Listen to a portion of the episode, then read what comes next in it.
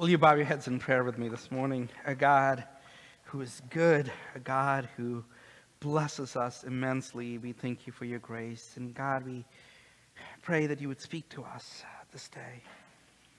Your Spirit would, would reveal to us uh, how we are called to live. We ask all these things in your name. Amen.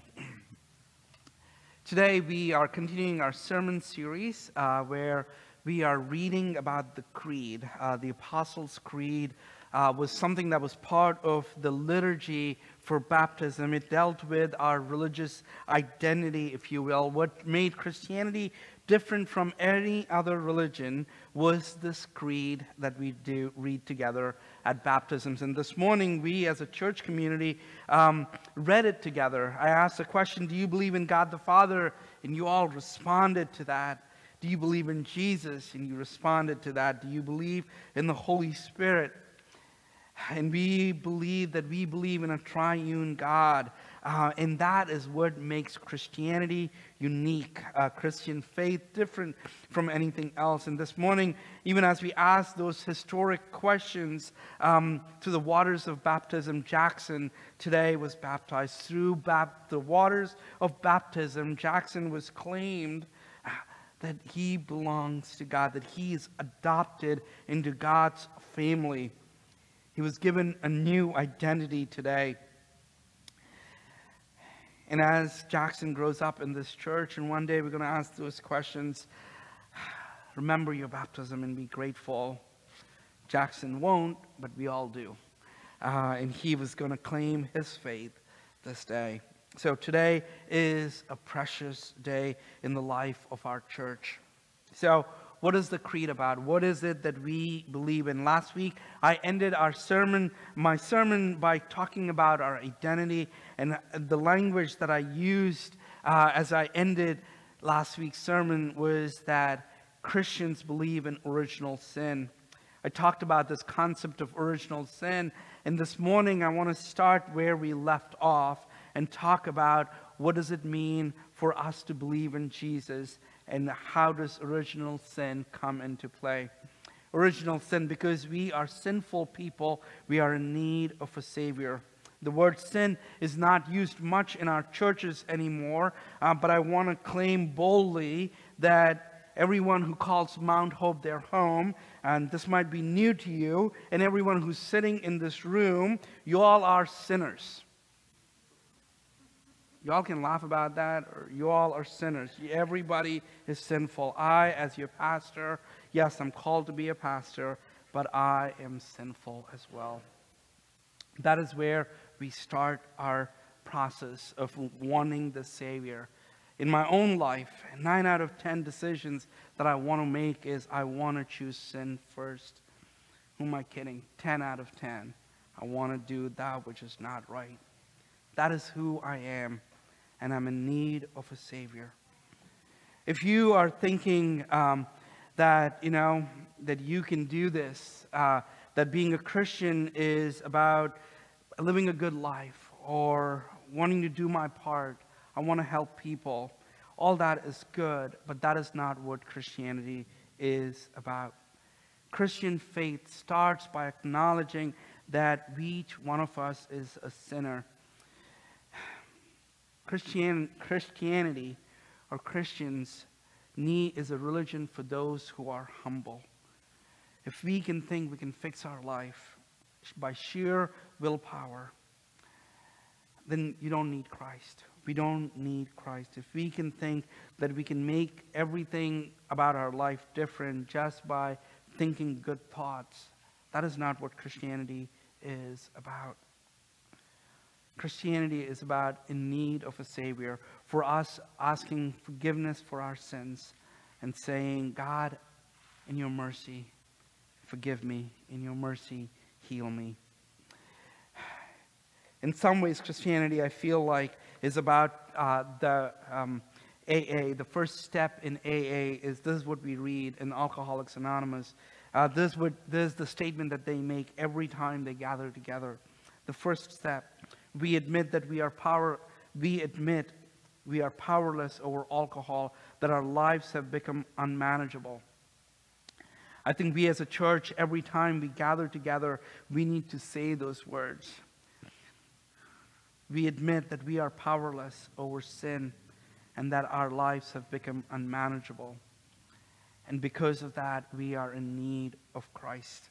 Christ is the one who forgives us of our sins, who makes us whole again, who restores that relationship. That is the basis of Christian faith. So, so we are all sinful. Original sin lives in us.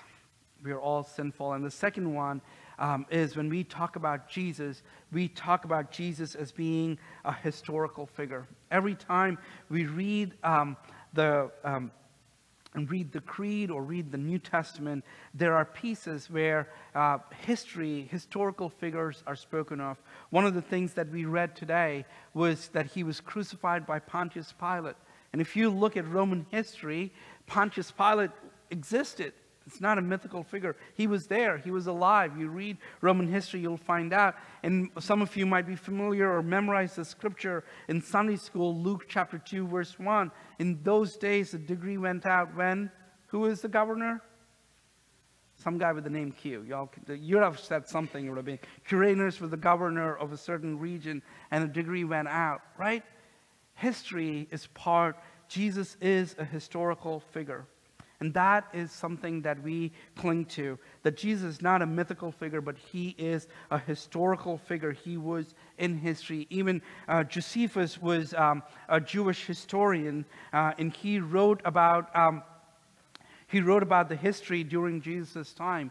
And this guy talks about Jesus how Jesus uh, lived and he had followers and how he was crucified and was killed. And Josephus puts a parenthetical note. He's not a Christian. He said, Those who followed him called him the Messiah, that he died and that he rose again from the dead. So Jesus is a historical figure. Even to this day, there are a lot of conversations about uh, Jesus uh, as to who he was and what he does. There's a group called the Jesus Seminar Group. It's uh, led by, uh, it was led by a man named Dominic Crossan. Uh, him and his buddies were absolutely brilliant um, at um, uh, brilliant uh, theologians, uh, they wanted to decode the New Testament. And they came up with this idea. They were going to figure out what Jesus actually said in the New Testament. So Dominic Crossan and his, and his buddies uh, came up with like a tracking system uh, where if anything Jesus said was colored in red, uh, and then it was colored in pink, and then it was colored in gray, and then black, and there were a couple other colors as well. So anything that Jesus said uh, was in complete red. And they tried to figure out, okay, what did Jesus actually say in the New Testament? And they went through it, and maybe there was about 3% of whatever was in the Gospels. Uh, they said, okay, Jesus actually said these words. And then there was a whole lot uh, in black. I don't agree with Dominic Crossan uh, because how do you know what Jesus said 2,000 years later, right? These were the disciples who were near Jesus uh, and wrote down the words of Jesus. But the thing that I want to kind of glean from Dominic Crossan is even in his unbelief of who Jesus is, he still claims him to be a historical figure. And then how time is talked about, right, is because of Jesus. If you think about it, we say BC, before Christ, or AD, after Christ. Right? That is the year of the Lord. Right? Year of the Lord. Jesus is a historical figure, and now the academia um, has kind of changed the term to call it BCE uh, in C, before Common Era and after uh, Common Era, or Common Era, before Common Era or Common Era. So, anyway, what the point that I'm trying to make is Jesus is a historical figure. No matter from which perspective you look at, Jesus actually lived in this earth. He walked amongst the, the people, and he was died and was crucified, and he rose again. This morning we read this scripture uh, from the Gospel of John, chapter 1. In the beginning was the Word, and the Word was with God, and the Word was God. He was in the beginning. Through him all things were made. Without him nothing was made. In him was life and that life was the light of all mankind. Here, when you read the whole, uh, what the Gospel of John is tying Jesus is to the story of creation that we read last week. In the beginning was the Word, that Jesus was present when creation was being made. In the beginning was God, and God made this creation. So, uh, when you read the Old Testament and when you begin to read the Old Testament and kind of follow through in the Old Testament, and you begin to see this God in the Old Testament, the God in the Old Testament is a God who provides. When you read the stories, you see how God, over and over again in the Old Testament, God was the one who provided for God's people over and over again. When you read the story of the Old Testament and you look at the character of God and you begin to see that God is a God who heals, that the God the, that the people of Israel worship, He was a God who healed, who restored things, who made things well. And then when you read the stories of the Old Testament God, you begin to see that we worship a God who cares. Over and over again, God's care is shown. But when you begin to read the stories in the New Testament, and when you begin to read the stories of Jesus, you begin to see that uh, the God that we worship in Jesus is a God who provides. He's a God who heals. There are so many stories where Jesus would walk into a crowd and heal somebody. He would restore people to wholeness. And we see over and over again that Jesus is a God who cares. There is continuity between the God of the Old Testament and the God of the New Testament because both are one. Jesus was in the beginning, and Jesus will be in the end victorious when we are in heaven worshiping with Him. And what's um, and another way we can look at this continuity is what we read in John chapter 1. When John chapter 1, we see that God became flesh and dwelt amongst us. And the word dwelt is, uh, in Greek, uh, comes to us, uh, it means God pitched a tent among his people, is how we read those words. God pitched a tent in Jesus amongst his people. And when we read the story in the Old Testament when the people of Israel left Egypt um, and were going into the promised land, into the land flowing with milk and honey, the, and they find themselves in this middle space, this minimal space. We see that they pitched a tent. It was called the tabernacle. And it is there, God's presence was there in that tent.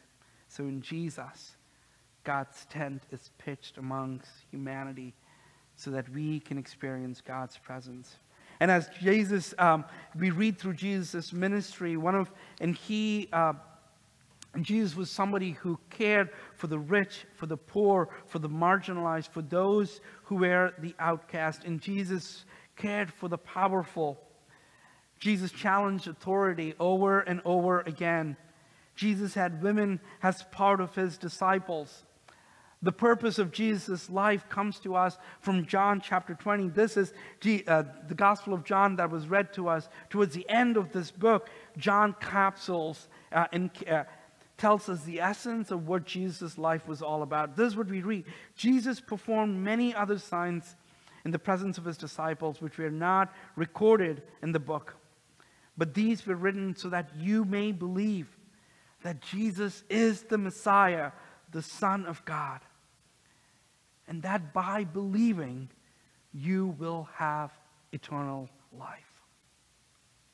That by believing, you will have eternal life. Friends, the question to us this morning is do you believe in Jesus? Do you believe in Jesus, this historical figure who lived amongst us, who died on the cross and was rose again on the third day? Do you believe in Jesus. And I hope it is a resounding yes in your hearts. So, what does that mean for us? So, what does that mean for each one of us if we say, yes, we believe in Jesus? Paul tells us the so what. This is what we read in Philippians chapter 2. Do nothing from selfish ambition or conceit, but in humility count others more significant than yourselves. Let each of you not look to his own interest, but also the interest of others. Verse 5, I love this verse.